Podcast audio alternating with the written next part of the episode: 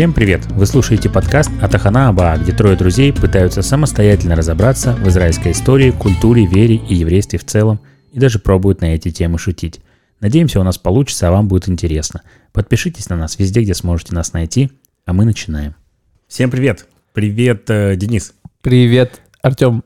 Привет, Кирилл. Привет, э, наши замечательные слушатели, которых уже очень много. Слушайте, мне, у меня э, мысль такая была. И вот это интро, и мы в конце говорим, и мы начинаем. И как бы и все. И, и закончится подкаст. Все, как бы и выпуск закончен. А вот так выложить, да, как-нибудь? Да. Да, М. идиотское такое. Ну, это, это знаешь, когда можно Нет, вложить? и, и при этом, чтобы он длился все же 40 минут, чтобы там просто тишина дальше была. Тишина. И в конце, И в конце- спасибо большое, подписывайтесь на телеграм-канал. Подписывайтесь на нас. Это в самый короткий, э, например, солнечный день, когда вот э, в календаре можно такое сделать. Можно 28 Или в февраля. 28 февраля тоже потом. Да. потом. Да, 28 февраля. А в, Спецвыпуск. в этом году нет 28 февраля, по-моему. Есть. Нет, Есть. 29 нет, а 28 всегда есть. 28 всегда есть, а 29 29 не всегда. В этом феврале нет 21 Э, У нас еще март уже. Кстати. Это как мы пытаемся э, запутать следы, когда мы записываем подкаст. Хороший апрельский день. Но я думаю, что День можно, шуток. можно оставить этот момент именно в таком виде. Ничего страшного. Э, Итак, много секретов уже наших известно. Как мы пишем, куда мы пишем, зачем мы пишем, для чего мы пишем. Вот. Я до сих пор не понимаю. Вообще, не, ну на самом-то деле. Вот Давайте раскроем еще один важный момент. Давай. Э, Ну, мы, мы пишем все, вбиваем просто в компьютер, и, и через и программа сама озвучивает нас. То есть умный интеллект озвучивает от нашего имени просто те, которые мы записали. Мы Мы, мы- продвинутые мы люди. это вообще искусственный интеллект. Да. Прикинь, вот мы где-нибудь через пару лет таких, хоп, откроем секрет. На самом деле никакого Кирилла, Артема и Дениса не существует. Это все Не, искусственный интеллект. Они существуют, но в какой-то момент просыпаются, и к ним подходят такие, а, а можно с вами сфоткаться? Ну, пожалуйста. А он такой, «М, м, коров доет, я не знаю. Кто ты вообще, зачем тебе со мной фотка? Ну да. А вообще у нас другой вообще совершенно голос. Да. Он такой, привет, я Денис, у меня такой подкастный голос. Вот это, Слава вот это богу за настоящий голос. искусственный интеллект, который, Который- реально наши голоса Делает более приятными, бархатными. бархатистыми. Да. Да. А, окей, что я... Что я, что я? Я... У меня... Что ты? Что я? У Что меня ты такое? э, еще некоторое время назад, вот я очень соскучился по моменту, когда я веду подкаст, и какое-то время назад, когда я думал о том, что о чем я хочу поговорить, и я хотел такой, думал, что вот я хотел и о чем-то таком прикладном, что можно пощупать и потрогать в Израиле для каждого человека, кто здесь живет, и о чем-то таком более серьезном, и о чем-то, может быть, даже и историческом, и о чем-то вот э, культурном, и вот, вот чтобы вот прям все вот так вот. Обычно, Э. когда ты так делаешь, что оно все сводится к какому-то такому эмансипация. Или... Вот, в том-то и дело. И, и- и я еще подумал, что все мои, э, все мои предыдущие выпуски, они какие-то немножко такие политические, остро социальные, ну, не острые, вообще, говоря, они имеют такую больше тематику какую-то социально-политическую больше, или Ну, такую ну, ты наш такой политический углубление. деятель, если у нас будет, нам нужно будет, чтобы кто-то выступал как-то э, вот прилюдно, там, Это я думаю, будет- ты будешь выступать. Хорошо, я готов. Вот, и я думал, надо вот как бы полностью уйти в другую сторону и говорить, например, о культуре или еще о чем-то.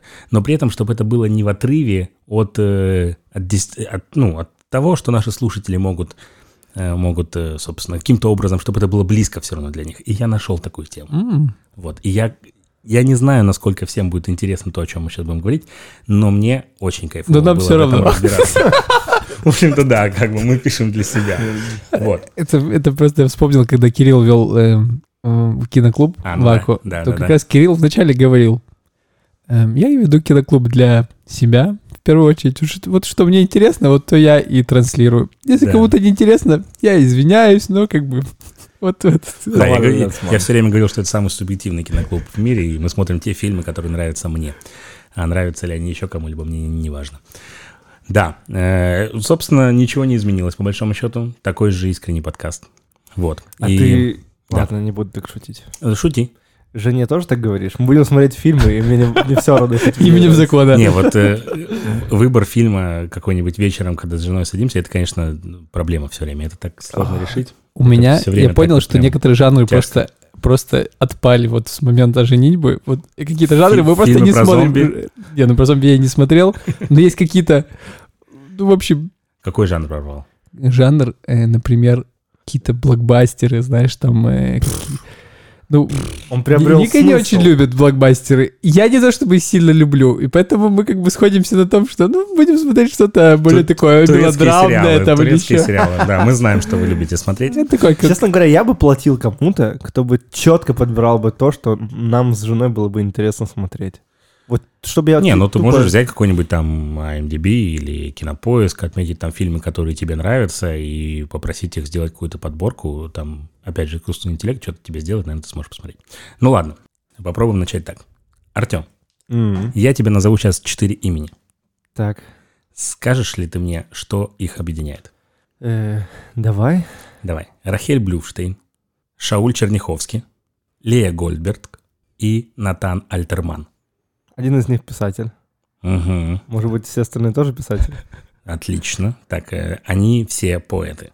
Или Окей. поэтессы. Да. Да? Да. да. Да, они все поэты или поэтессы. Ну Сегодня вот даже упоминал вот так Да, Шауля молодец, случайно. молодец. Э, Продолжаем, собственно, спойлерить Ой. все наши секреты.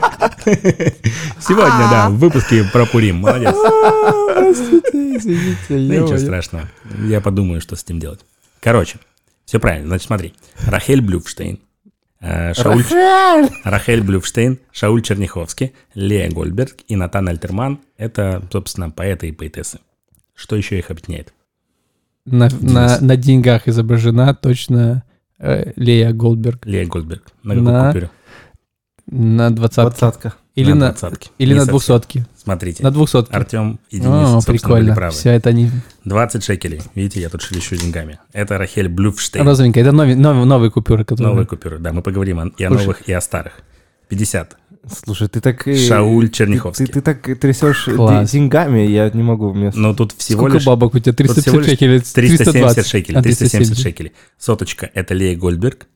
И 200 шекелей – это Натан Альтерман. Слушай, а, а- а можно я скажу? Да. Э, вот все, я знаю, что объединяет э, все четыре имени, которые ты озвучил. Да. Минимальная зарплата в день. Приблизительно, А да. можно еще вспомнил историю? Как-то я еще жил в Киеве, моя одноклассница Карина, подружка, которая уехала в Израиль жить, она приехала и говорит, смотрите, такая у нас тема, вот есть бумаги, купюры, которые не рвутся вообще. Вот что бы ты ни делал, они не из Есть такого такие, да, материала. знаю. Это была то ли двадцатка, то ли еще... Я такой раз, ну, реально пытаюсь порвать, не очень получается, и потом так ногот- ноготком так раз и порвал. Мгм. Такая, ты чё? Зачем ты порвал вообще? Они не рвутся. Ну, по-моему, вот эти рвутся. Почему? Эти рвутся, не, эти То есть какой-то момент. Ну, было На двадцатке попробуем. Блин, рвутся. Легко рвется, Ну, да. Ты еще двадцатку порвал? Но не двухсотку уже. Теперь 350 туда. Да. Короче, сегодня мы поговорим о деньгах и поэзии.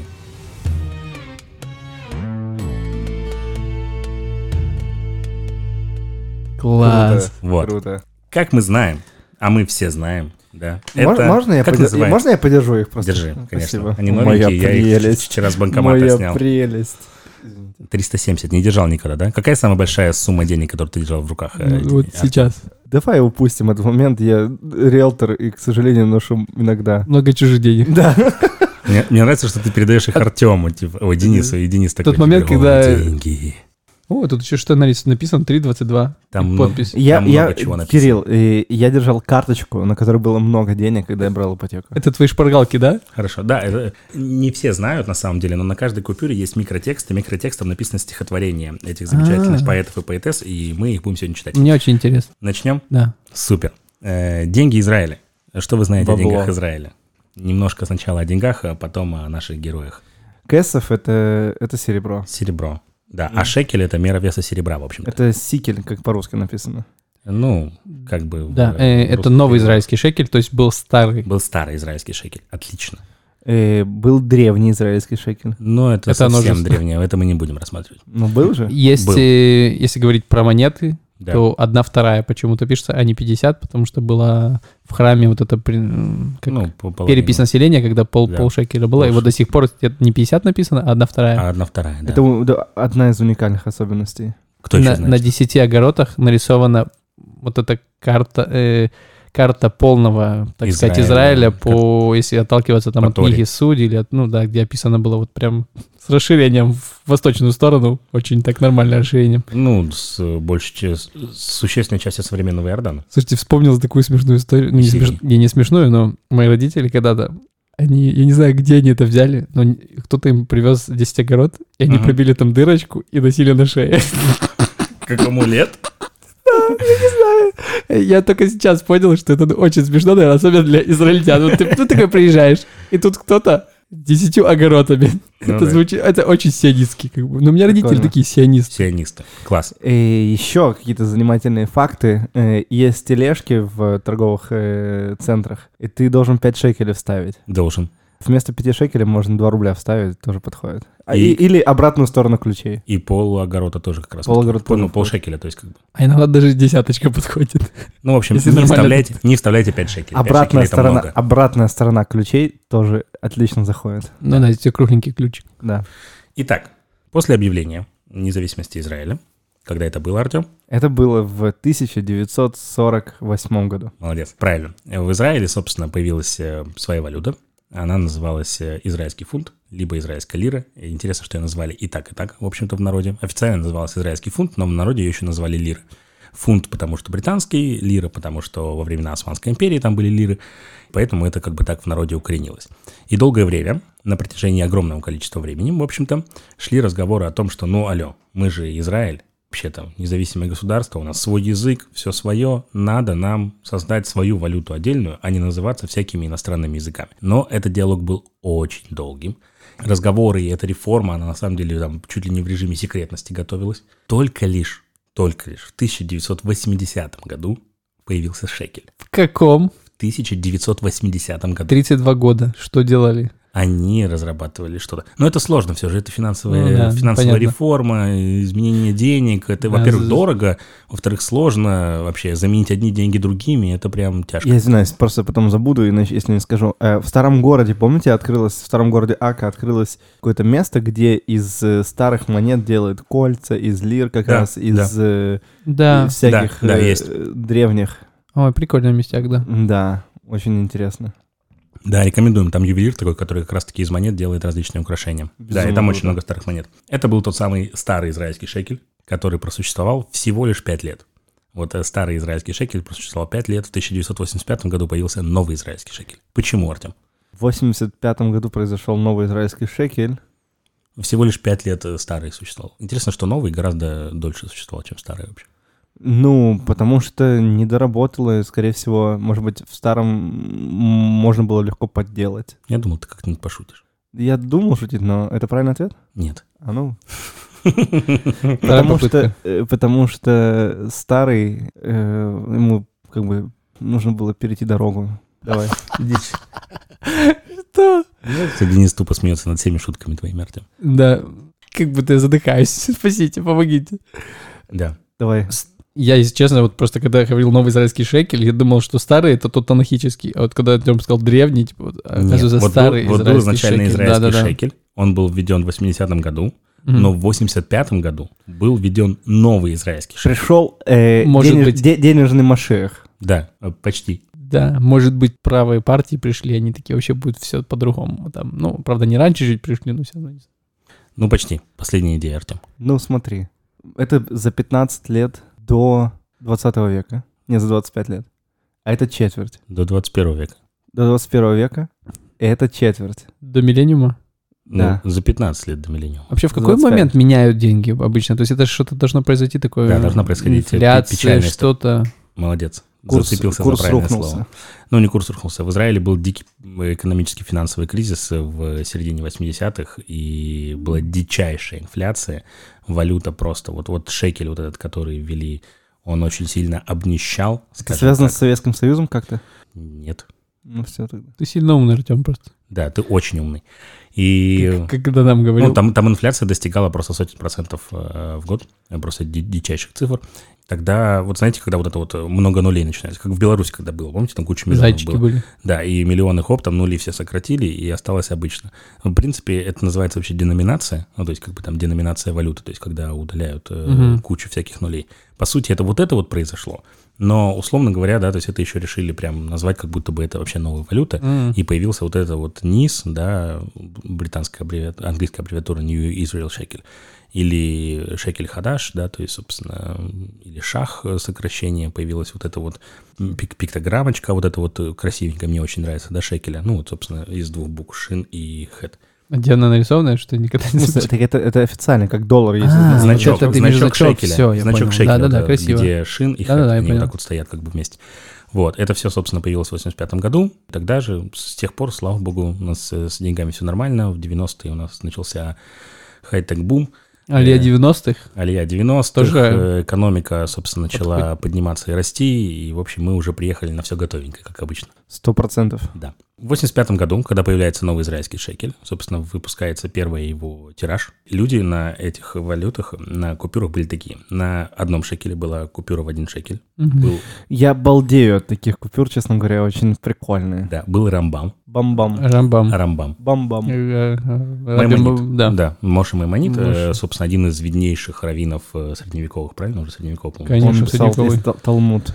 Не совсем. Ну, комментарий писал. Комментарий. Талмуда. Да. Все знают В общем, Рамбам, да, это же Рамбам. больница все. Бам-бам. Да, э, на пятерке 5 шекелей был Леви Школь, э, на десятке была Голда Мэр, на двадцатке был Моше Шарет, первый президент Израиля. А нет, это второй, Нет, второй да. премьер-министр Израиля, после, Да. после Бенгулена был. На пятидесятке был Шмули Агнон, это такой писатель, э, лауреат Нобелевской премии. На сотке Исхак Бен Сви и на двухсотке Залман Шазар, это тоже политики израильский. И вот тут тоже такой, тут есть очень классный момент перехода, то, о чем я говорил в самом начале, когда я думал о выпуске. Потому что э, потом в э, конце 90-х, в 99-м году, ну, тоже из-за определенных процессов валюты, собственно, единичка, пятерка и десятка стали не нужны. Ну, как это часто происходит. Мелкие купюры, они очень часто теряются, их лучше делать в монетах все же, нежели чем в купюрах, потому что купюры очень быстро портятся, и производство получается слишком дорогое для них. И, собственно, пятерку, единичку, пятерку и десятку убрали, и в 99-м году выпустили новый дизайн купюр. До сих пор еще иногда они появляются, они такие пиксельные, зелененькие. Да. Я помню. Да, иногда их еще можно встретить. И там остались только двадцатка, пятидесятка, сотка и двухсотка, собственно, так же, как и сейчас. И вот, собственно, те же самые люди, Муше Шарет, Шмуэль Агнон, Исхак Бен Сви и Залман Шазар. Ну, то есть, это все же по большей части политики. В 2013 году, Могу предположить. да, Ну, как бы политики имели свои взгляды, и кто-то мог с ними не соглашаться обязательно. И поэтому, наверное, было принято решение сделать э, что-то такое от политика отведенное, прописать туда поэтессов и поэтов. поэтесов и поэтов. Ну, что-то вроде того, да, то есть, в любом случае, деньги надо улучшать, постоянно улучшаются способы защиты денег, Да. еще чего-то, то есть меняется дизайн. И вот после того, как в 99 году были выпущены новые вот эти вот купюры пиксельные такие, я думаю, что многие их видели, тогда сказали, что ну, давайте там стараться там раз в 10 лет хотя бы, да, то есть там немножко обновлять, менять еще чего-то. Ну, естественно, это с таким задержкой было. И в 2013 году были представлены, собственно, 4 новых купюры. И да, на тот момент, э, собственно, глава вот этой комиссии, который этим занимался, у него замечательная фамилия Фишер, это была его идея. Он предложил, а давайте мы как бы отойдем от политиков. Политика это все прекрасно. Как бы, да, то есть начнем все-таки говорить о культуре и о том, какой важный вклад они внесли. И через это, да, то есть тоже как бы размышлять на тему того, что вообще культура, она не- не менее важна, чем политика, а может быть гораздо более важна, чем политика. И то, насколько важный вклад в иврит, Мгм. в осознание еврейской идентичности внесли не политики, а внесли деятели культуры и искусств. Был проведен вот конкурс э, того, кто будет на, на этих купюрах находиться. И после того, как объявили, кто будет находиться, разразился дикий скандал. Конечно, это же в Но Израиле. это было до вот этих э, людей, которые... То есть это они появились позже, нет? Не-не, вот говорил. э, А, это вот эти вот? объявили, сказали, что М. вот это уже объявили, как бы, когда будет выходить, разразился дикий скандал. Слушай, ну а Э, когда... как- э, я, мой любимый Ариедери был больше всех недоволен этими купюрами.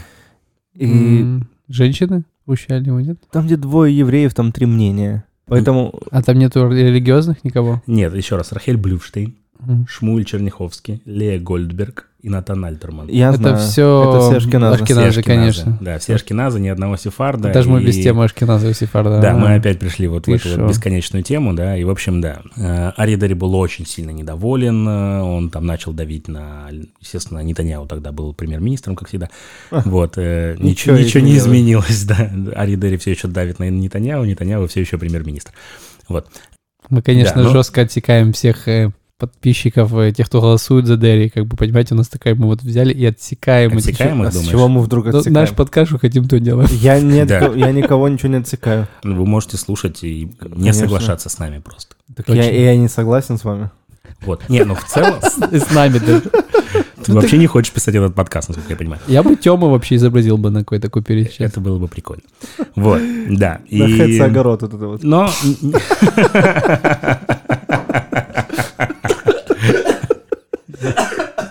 Так, Денис подавился.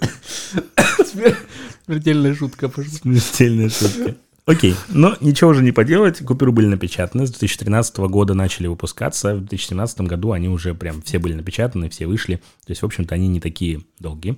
Но, тем не менее, как и говорилось, то, что э, Нетаньяу тогда успокоил, ну, как успокоил Дарью, он сказал, вот в следующей э, партии мы потом, когда будем новый дизайн придумывать, мы Он, туда... он, он до сих пор, наверное, об этом разговаривает с ним. Мы туда Нетаньяху, а ты помнишь? каких- каких-то сефардов, э, каких-то сефардов туда, собственно, тоже поэтов э, или поэтесс, или еще кого-то, собственно, туда вставим. Да, э, ну, в общем-то, ожидалось, что это будет происходить в 2023 году, на секундочку.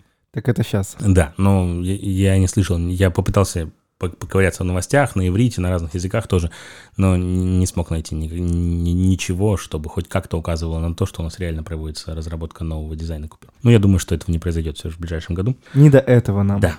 Ну и будем говорить э, о наших героях. М, У нас же сегодня два героя, две героини вообще. Прекрасные люди, замечательные поэты. Собственно, 20 шекелей. Ашкеназы. Каждый может взять себе в руки, да, э, посмотреть. Честно говоря, я очень долго пытался понять... э, А ты говорил, э, это же Рахеля Машерер, да? Рахеля да, Машерер. Да, А ты такой, Машерет. фамилию я просто... Ну, вы э, на русском это звучит как Рах- Рахель поэтесса. Почему это было? Рахель Блюфштейн. Да, она родилась в 1890 году в Саратове. Да, держи, Артем, двадцаточку. Вот, э, у нее огромная семья, а, 11 братьев и сестер. Мне нравится, что. Денис сразу двухсоточку, конечно же, Ну, взял. конечно, я, Ну, конечно, я да. просто в банке работаю, мне Вот, ее... знаю толк. Ты, можешь в банке, кстати, рассказать про этот подкаст. Да. Да. Ребенком ее семья переехала в Полтаву, оттуда был родом ее отец. Она училась в еврейской школе с преподаванием на идише, потом училась живописи в Киеве. И в 909 году, ей было 19 лет, она впервые приезжает в Палестину и поселяется в небольшом Машаве возле, гора, возле Кинерета, возле озера Кинерет. И тема с Кинеретом и вообще ее поэзия, она была такой вот очень очень как бы такая метафорическая, да, очень про, про природу, про все, что связано с Кинеретом, с э, Галанами, с э, Хермоном, то есть вот этих вот описания какой-то красоты этой земли, это было очень сильно свойственно ее поэзии, то, что одно было, да, то есть э, из грани ее поэзии. Второе, что было очень часто также мотивами, которые про- происходили в ней, это то, что она, вот почему Денис, да, собственно, сказал Рахель поэтесса, да, то есть э, потому что она очень сильно просила все время называть ее без фамилии, а просто как бы Рахель. В одном из своих стихотворений она, собственно, говорила, что ее голос звучит в моем. Ее это, собственно, Рахиль из э, Торы, да, то есть э, М. Одна из важнейших женщин, которая, собственно, стояла у истоков еврейского народа, в общем-то. И для нее было тоже важно вот эта вот связь времен, и она очень часто использовала тоже в своей поэзии различные танахические, да, то есть э, образы различных героев оттуда, и все это замешивала в свою поэзию. То есть она была такая очень еврейская поэзия, то есть прям у истоков, и говорила об истоках, о важнейших людях. И в то же время, да, то есть она была такой очень романтической, очень нежной, очень метафорической. Если она жила на Кенерет, это получается, она, скорее всего, жила в кибуце Дгане Алиф? Вот как раз, э, да, но потом. Он Э, как раз появился там в это время. Да, ну в 909 году она просто жила в каком-то Машаве, я точно не знаю в каком. В 913 году она поехала во Францию учиться на агронома. В тот момент, видимо, это была самая популярная и необходимая э, профессия в Израиле. Да, Я, тут- я- я уже не в первый раз э, в рамках нашего подкаста слышу о том, что кто-то приезжает, он уезжает, чтобы обучиться и приехать. да. Это безумно круто. Да, Вот, э, да, уже много раз. Да, мы, собственно, и про Хаима Хисина с этого начинали, но вот Рахиль Блюштейн, собственно, занималась тем же самым. Она уезжает во Францию, там учится, в 1919 году возвращается в Палестину и поселяется как раз-таки жить в кибуце Дгане. И, собственно, вот ровным счетом то, что сказал, и в Дгане есть э, музей Рахиля Блюштейн, в Дгане есть, э, ну, там, памятная доска, это очень-очень-очень важная ну, о- о- о- очень важная Ганя Алиф, который... Дганя Алиф, конечно, самый первый Дганя. К- Конечно, не Бет. О чем ты несешь, в общем? Вот, к сожалению, она заболела туберкулезом, очень рано умерла в 31 году, ей было всего лишь 40 лет, вот, но, тем не менее, ее книги, ее поэзия, ее стихи, и это, кстати говоря, момент, который объединяет на самом деле всех этих четырех человек, они стали основой для огромного количества песен, которые в дальнейшем стали такими, ну, вот прям народными песнями в, в зарождающейся именно израильской культуре. Не вот там еврейская древняя какая-то традиция, еще чего-то, а именно зарождающейся израильской культуре. Они стали популярными такими народными песнями. Я в наш, э, в наш телеграм-канал скину после этого Мгм. подкаста обязательно там различные видосики с Ютуба всех этих песен на стихи каждого из этих наших поэтов, потому что действительно на, на стихи всех этих поэтов есть песни, которые знает каждый израильтянин, который родился здесь. Надо Все. выучить. Да. А может, мы что-то знаем? Ну, скинь. Не, Честно, я не знал. Вот Не, до, ну- до того момента, как я начал это все прокатывать, честно говоря, я не знал. момент, я просто вспоминаю, что есть много смотровых площадок вокруг Кенерета, и вот часто туда поднимаешься. Ну, кстати, может, не только даже вокруг Кенерета, и там э, такие камень какой-то, знаешь, где строчки из э, поэзии, ну, часто вот изображаются, и Рахель Мушер тоже, я, я помню, на Халанах тоже, вот часто или ее, или других, то есть много таких точек с э, ее стихами, Да, да, да, Как это, это? очень много. В районе Кеннерета очень, очень много. много. И как раз, э, если вы посмотрите, возьмете сейчас наших И слушателей там- и двадцаточку, И там есть э, про Кеннера что-то. да, переве- вот посмотрите на Рахель, а потом перевернете, и вот под цифрой, под номером купюры, тут есть небольшая цитата из стихотворения. Собственно, стихотворение Кеннерет. У меня есть его перевод, можно его...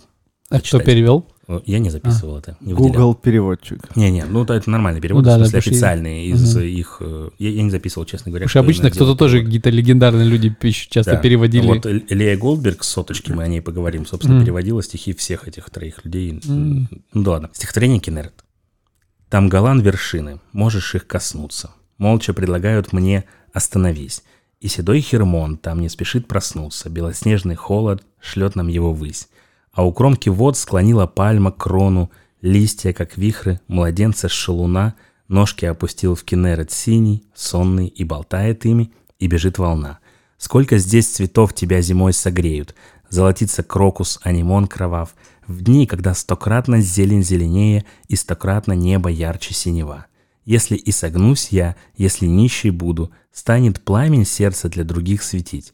Разве изменю тебе я, разве позабуду первую любовь? Кто может позабыть?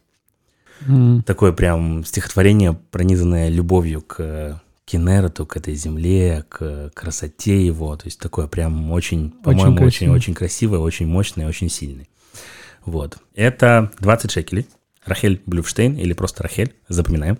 Переходим дальше. Полтишок. Э, Артем, Давай. держи полтишок. Опа, стрик усатенький. Шауль Черняховский. Черняховский. Да, ну или Саул, или Шауль, неважно. Собственно, на 50 шекелях он изображен. Он родился 20 августа 1875 года в селе Михайловка Мелитопольского уезда. Он военный врач по профессии. Э, Учился в Германии и Швейцарии. Во время Первой мировой войны был врачом в госпитале в Минске. После войны занимался частной медицинской практикой в Одессе. Параллельно с этим он, конечно же, был одним из таких, он очень активно изучал идиш, иврит, не отрывался от еврейской культуры, в общем-то. В 22 году он эмигрирует из постреволюционной России, э, жил в Берлине, и в 31 году переезжает в Эрец Исраэль. Его знания уже на тот момент иврита и идиша помогли ему, ну как помогли ему, он стал одним из главных авторов э, в составлении ивритского словаря медицинских терминов. То есть там был прям такой словарь типа латынь, иврит и, по-моему, английский, если я не ошибаюсь. И параллельно он начинает э, заниматься переводом.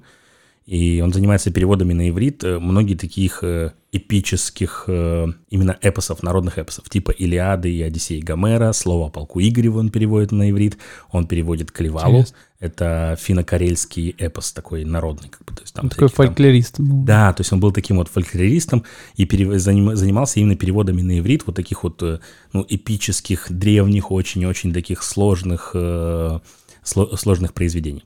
Параллельно пишет э, тоже свои стихи. Прожил достаточно много, он умер в Иерусалиме в 43 году, ему было 68 лет. Вот о его поэзии говорится как раз-таки, да, то есть о том, что она такая, она какая-то немного героическая, то есть из-за того, что он очень сильно любил всякий этот эпос, из-за того, что он очень сильно через всю свою жизнь тоже проносил любовь к этому, из-за того, что, может быть, он очень много времени тоже проводил, провел на войне в, в ходе своей постоянно основной профессии, скажем так, именно военного врача.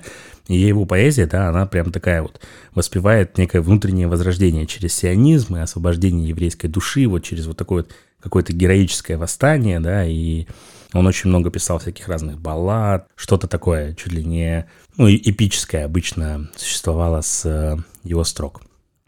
Где? Он, получается, из Германии репатрировался? Да. То есть он же был, получается, Первая мировая война. Первая мировая Он война. был медицинский врач.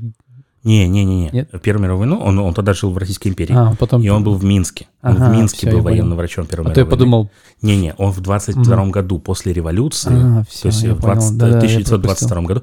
Нет, когда была первая... Он, ну, он родился в районе города Мелитополь современного, это Да-да-да. современная Запорожская область.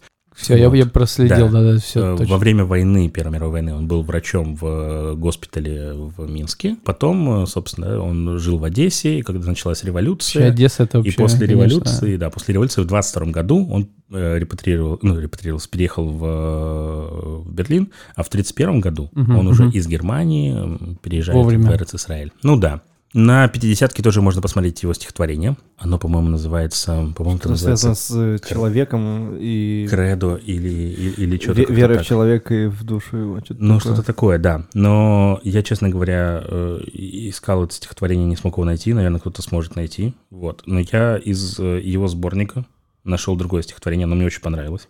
И оно вот, правда, очень сильно соответствует тому, о чем мы только что говорили, что оно такое героически идеалистическое. Вот, возможно, да, то есть, что оно чем-то похоже и напоминает нам некий такой эпос. Э, Оно называется «Из песен изгнания».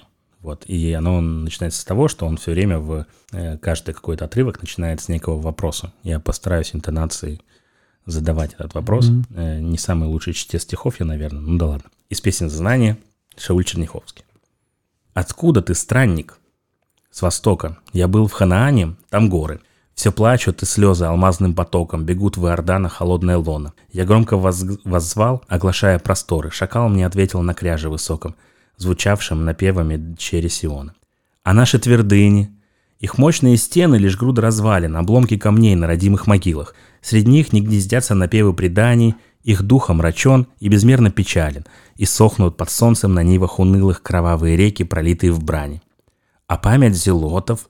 Спроси у орлов, им глаза расклевавших, у псов, что их кости глодали с рычанием, у ветра, разнесшего прах по пустыне, у мудрых не спрашивай, что им до павших. Их книги обходят героев молчанием, в их сердце нет места борцам за святыни. Так что же осталось? Пещеры в горах для отважных и сильных, расселены скалы для взыскующих мести, поля, где немало прольется народом и пота, и крови потоков обильных, когда на родном и утраченном месте он вновь заживет под родным небосводом. Такое мощное стихотворение, где автор, э, он такой, да, задает Мгм. какие-то вопросы про еврейский народ, про сионизм, вот, а вот, вот была же история, а что осталось, собственно, а что будет, да, и тем не менее в конце есть такая надежда, да, на, Мгм. на возрождение, на восстановление, собственно, еврейского народа и на восстановление Израиля именно здесь, на этой земле, на которой он должен существовать. Очень мощно, по-моему. Мне нравится. Да? Артем, что думаешь? Ну, конечно. Конечно. Звучит красиво. Я прикрыл глаза, когда читал, Чтобы именно слушать, да, то есть так чтобы более- не видеть тебя. Нет, чтобы слушаться, конечно. Да. Шмуль Черняховский. Была одна история про... Вернемся к двадцатке, про Рахель. Я хотел ее напомнить. Твоя топ-двадцатка. Топ-двадцатка. Двадцатка. Не, ну просто была одна история, которую я... Мне кажется, важно, ну, важно о ней сказать все же. Летом этого года, прошлого года, 2022 года, в Саратове собственно, в ее родном городе, э, ей установили памятник э, силами одной, ну не одной, а нескольких еврейских общин. Этот памятник простоял чуть больше месяца, потом неизвестные люди его уничтожили, снесли, убрали, и, к сожалению, никто не знает, где он, и никто не занимается расследованием этого происшествия. Ты что?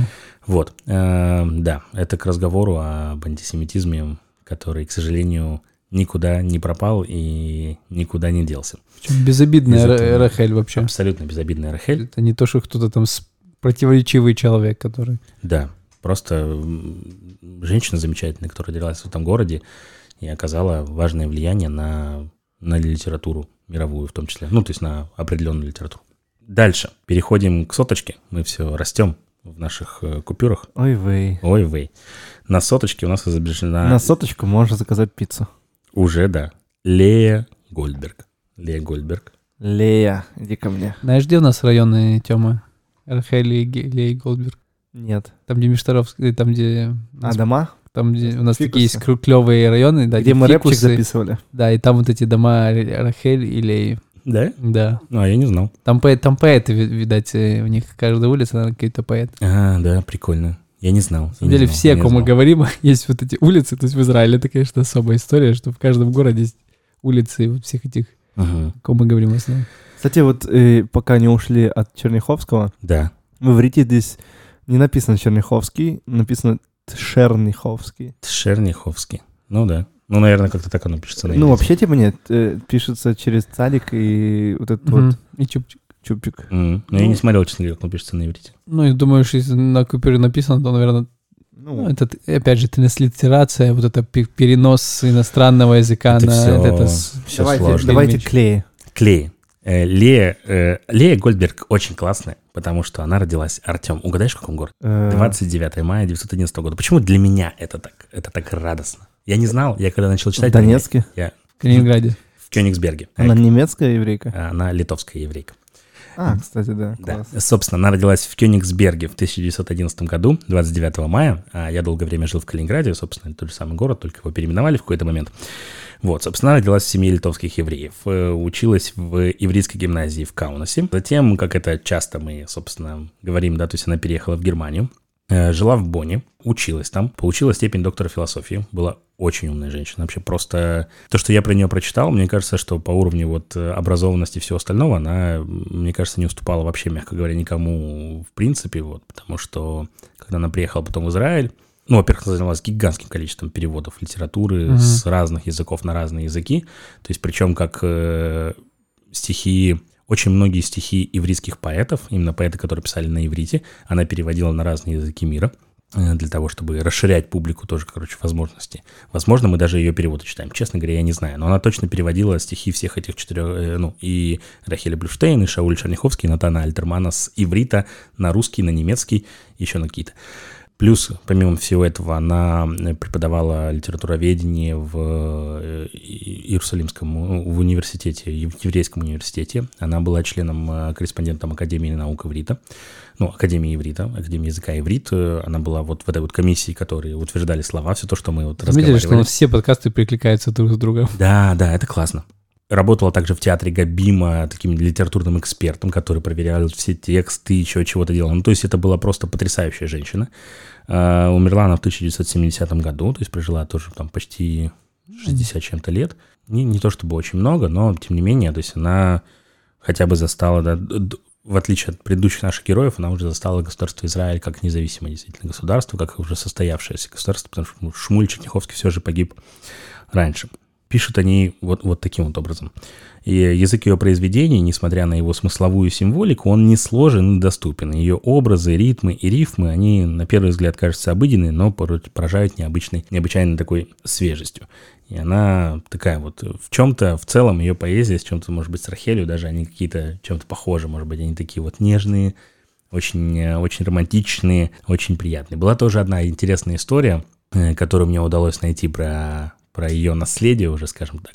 Э, Мири Регев, э, наша э, замечательная да, депутатка Кнессета из Ликуда, вот, она была министром культуры в 2018 году. В 2018 году исполнялось сем- 70 лет со дня основания Израиля.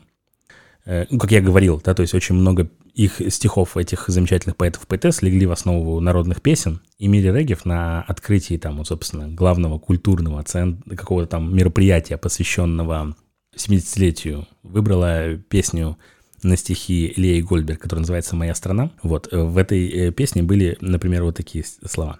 «Только раз в году весна на семь дней, остальное дожди и громы». Или вот такое. «Моя жалкая, ты горько и бедна, без короны король, королева без дома, только раз хвала о тебе слышна, а всегда клевета и погромы». Как вы могли уже догадаться, это было не про Израиль, это стихотворение написано про Литву. Вот, и, собственно, ну,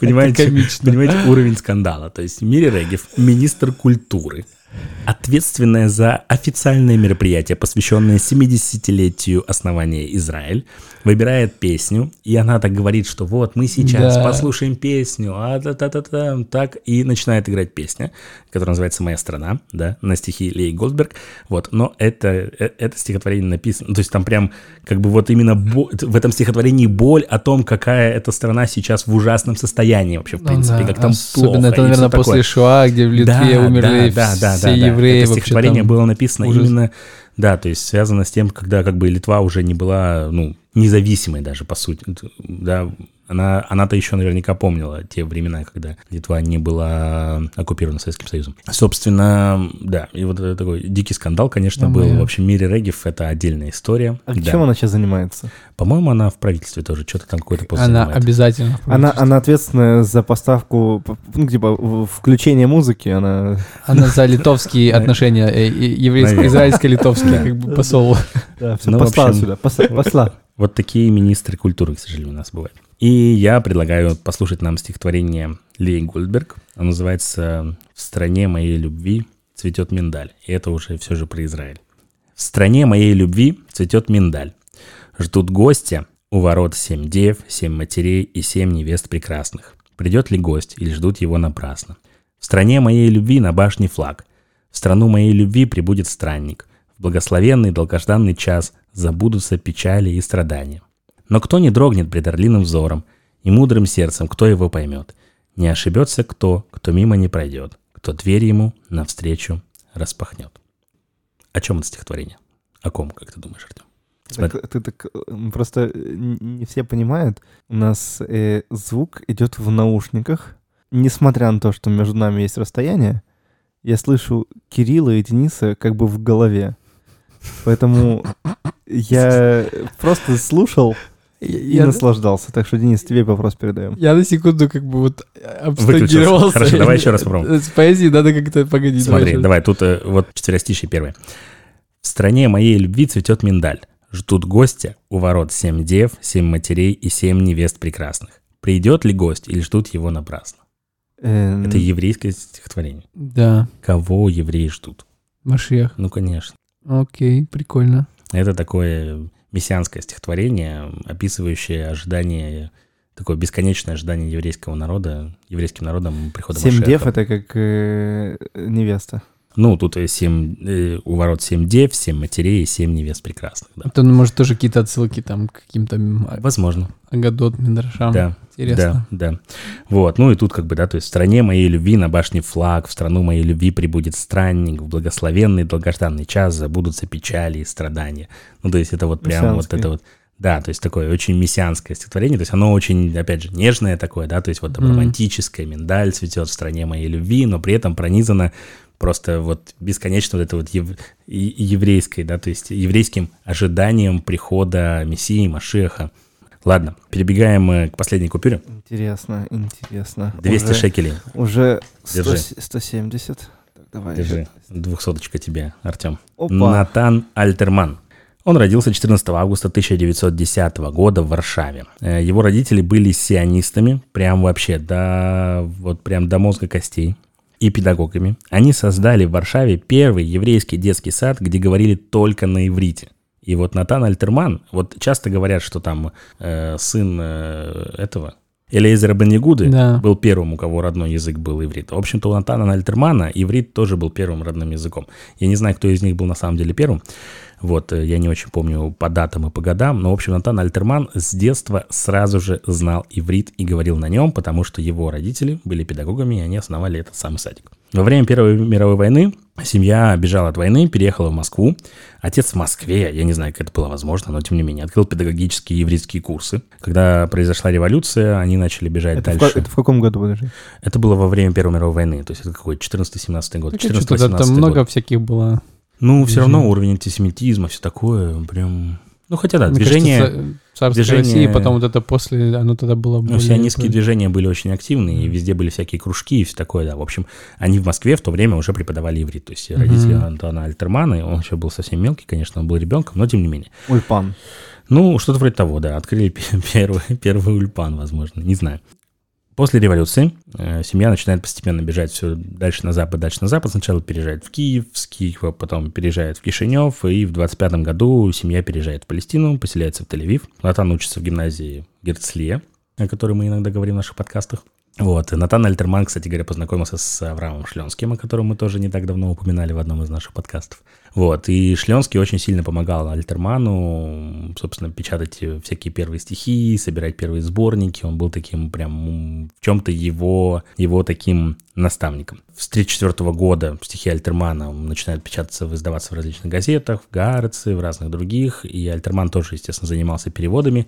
И он занимался переводом такой классической европейской средневековой литературы переве- в школах израильских, к примеру, Шекспира Мгм. на иврите читают в переводе Натана Альтермана. Вот, то есть он перевел там Ромео и Джульетта и все остальное. То есть это именно Вообще его... такой титанический труд, да, перевод. Да, да, да, да. Это его, ну, это, это его наследие, скажем так, да. То есть, когда ивритские дети читают э, Ромео и Джульетту, они читают его в переводе Натана Альтермана, например. У меня вот всегда возникал вопрос, и я думаю, что его есть смысл задать. Я искренне не понимаю, как они, вот все, вот те, кто занимаются переводами, зарабатывают деньги. То есть кто им платит? Они же должны как-то себя обеспечить в этот момент. Или они работают и переводят свободное от работы времени. Не, ну это Не, же ну редакция. это, ты это же- редакция. Ну, Получается, тебя потом Ну, выпускают. допустим, и- смотри, у государства есть заказ на какие-нибудь там книги. Да, они хотят, чтобы Ромео и Джульетта существовал в школьной программе. То есть это не его инициатива была. Я не знаю, я не могу тебе. Ну, я думаю, что, возможно, его все же. Я думаю, что для него это было важно. Возможно, он начал это делать, и потом это как-то происходило. Ну, слушай, истории бывают разные. Если мы Мгм. возьмем важного еврейского поэта Иосифа Бродского, то там как раз-таки наоборот было. Он самостоятельно занимался переводом чешской литературы долгое время, а потом его в Советском Союзе судили за то, что он как раз-таки два года не работал, а он сам по себе переводил чешскую литературу, чешскую поэзию на раз всякие разные языки. Вообще поэты это не те, кто стремились сильно к заработку денег. Ну да, я думаю, что для них вопрос монетизации был не настолько остр. Но минималку получать надо было. Но я думаю, что они... Не, ну все равно ты получаешь... от- Я Да, думаю, это ну, они как минимум нет, от смотри, редакторов, которые э, продают Скажем потом... так, все, э, ну, если мы будем говорить об этих людях, которые у нас размещены, они так или иначе, их сборники стихов публиковались, они продавались. Э, Они явно от этого получали деньги. Их стихи публиковались в газетах, они явно от этого тоже получали деньги. Ну, выполняя различные переводы, это тоже в том числе в любом случае оплачивалось кем-то всегда. То есть это не, не то, чтобы он взял, сам перевел э, Ромео и Джульетту и такие все, о, класс, мы это будем использовать, но тебе ничего не заплатим. Ну, такого, я думаю, не может быть на самом деле. Да, после Шекспира, собственно, мы закончили. Натан Альтерман был очень политически активным человеком. Э, Он был таким, особенно после Семидневной войны, Мгм. он был шестидневный. Шестидневная война. Да, я В сказал. 67 году. Я сказал сам, у меня в голове прям, что я говорю вообще. После шестидневной войны, собственно, да, в 67 году он стал таким активным сторонником э, идеи единого Израиля, собственно, объединенного Израиля, то есть, ну, таким правым идеологическим, правоидеологически настроенным человеком, и его поэзия, она очень часто отличается именно такой вот остро-социальной, политической. Он очень много сатиры всякой писал э, в газетах на различные политические события, очень известные. Он не обходил все это стороной, то есть его поэзия как раз-таки была не про что-то такое вот там ого-го-го-го, там, Галаны, Миндаль, еще чего-то, а вот он прям рубил, вот, вот прям вот любил рубануть, скажем так, то есть очень был прямолинеен в своих высказываниях э, и совершенно не стеснялся никаких ни политиков, ни никого, кто бы каким-то образом мог бы его каким-то э, в чем-то, да, в чем-то упрекать, скажем так. В качестве стихотворения, которое я предлагаю его прочитать. Оно называется «Серебряное блюдо». в эпиграфе к этому стихотворению использовано достаточно известное изречение Хейма Вайцмана. Хейм Вайцман, кто не знает, это первый президент Израиля как раз-таки. Один из важнейших сионистских деятелей вообще за всю историю, наравне с Герцлем, с Нардау. Вот, вот все первые сионисты, вот Герцель, Хаим Вайцман, Нартау, мне кажется, это, это три важнейшие фигуры вообще в становлении сионистского политического движения. И Хаим Вайцман как-то сказал, и это очень известное его изречение, он сказал, что государство не преподносит народу на серебряном блюде. То есть, как бы, что за государство нужно бороться. И вот это вот его высказывание стоит как раз-таки в эпиграфе к этому стихотворению. Стихотворение Натана Альтермана «Серебряное блюдо». Внимательно слушай. «И наступит покой, и багровое око небосвода померкнет в дыму, и народ, всею грудью, вздыхая глубоко, в предвкушении близкого чуда замрет. Он в сиянии луны простоит до восхода, в радость, в боль облаченный, и с первым лучом двое, девушка с юношей, выйдут к народу, мерным шагом ступая к плечу плечом. Молчаливо пройдут они длинной тропою, их одежда проста, башмаки тяжелы, их тела не отмыты от копоти боя, и глаза еще полны и молний, и мглы. Как устали они, но чело их прекрасно, и росинками юности окроплено — и подойдут, и застынут вблизи, и неясно, то ли живы они, то любиты давно. И, волнуясь, народ спросит, кто вы? И хором скажут оба в засохшей крови и пыли. Мы – то блюдо серебряное, на котором государство еврейское вам поднесли. Скажут так и падут, тень на лица их ляжет, остальное история, видно, доскажет. Такое стихотворение, где Натан Альтерман ну, берет такой образ э, молодых солдатов mm-hmm. и солдаток, собственно, которые отстаивали своими жизнями существующее государство Израиль, и именно их называют тем самым серебряным блюдом, на котором mm-hmm. каждому из нас, ну, вот нам троим свободы, точно, цена независимости. Угу. Да, собственно, преподнесли именно это еврейское государство Израиль. То есть и поэзия Альтермана, она вот такая вот обычно, она острая, да, то есть он не стесняется в чем-то, как бы, да, то есть упрекать людей, да, не стесняется говорить такими яркими образами. Просто меня сильно радует, что ну, как бы это все написано не 200 лет назад, не 300 лет назад, и что это написано именно для как бы израильтян, для, для тех, кто будет приезжать, и это так сильно противоречит э, тому, с каким настроем сейчас люди приезжают. Uh-huh. Как будто бы Израиль это страна, ну, как бы, как будто Израиль находится в центре Европы, и, да. и этому есть большое количество лет, истории, строительства и всего остального. Хотя на самом деле вот, вот оно как и было на блюдечке серебряном вот совсем недавно. Да, я, я сто процентов согласен да. с этой мыслью. Мне кажется, что об этом можно по-настоящему подумать и задуматься, и, и постараться обратить внимание на израильскую культуру, вот именно на культуру Израиля как государства вот, современного, на поэтов, писателей, на его замечательный кинематограф. Он очень часто говорит о том, э, какой Израиль э, в чем-то сложный, в чем-то некрасивый, в чем-то неправильный, но также и говорит о том, как важно любить Израиль, и как важно по-настоящему видеть тех людей, э, благодаря которым мы здесь находимся, и уважать их. У нас такой вирусный, вирусный выпуск. Теперь, когда люди будут брать деньги в руки, они будут вспоминать о нашем подкасте. Я надеюсь на это. Это такое нейролингвистическое программирование. Прежде чем расплачиваться, на кассе расскажут про каждого из них кто это? А ты знаешь, кто это вообще? А это Натан Альтерман. Спасибо всем. Пока. Спасибо.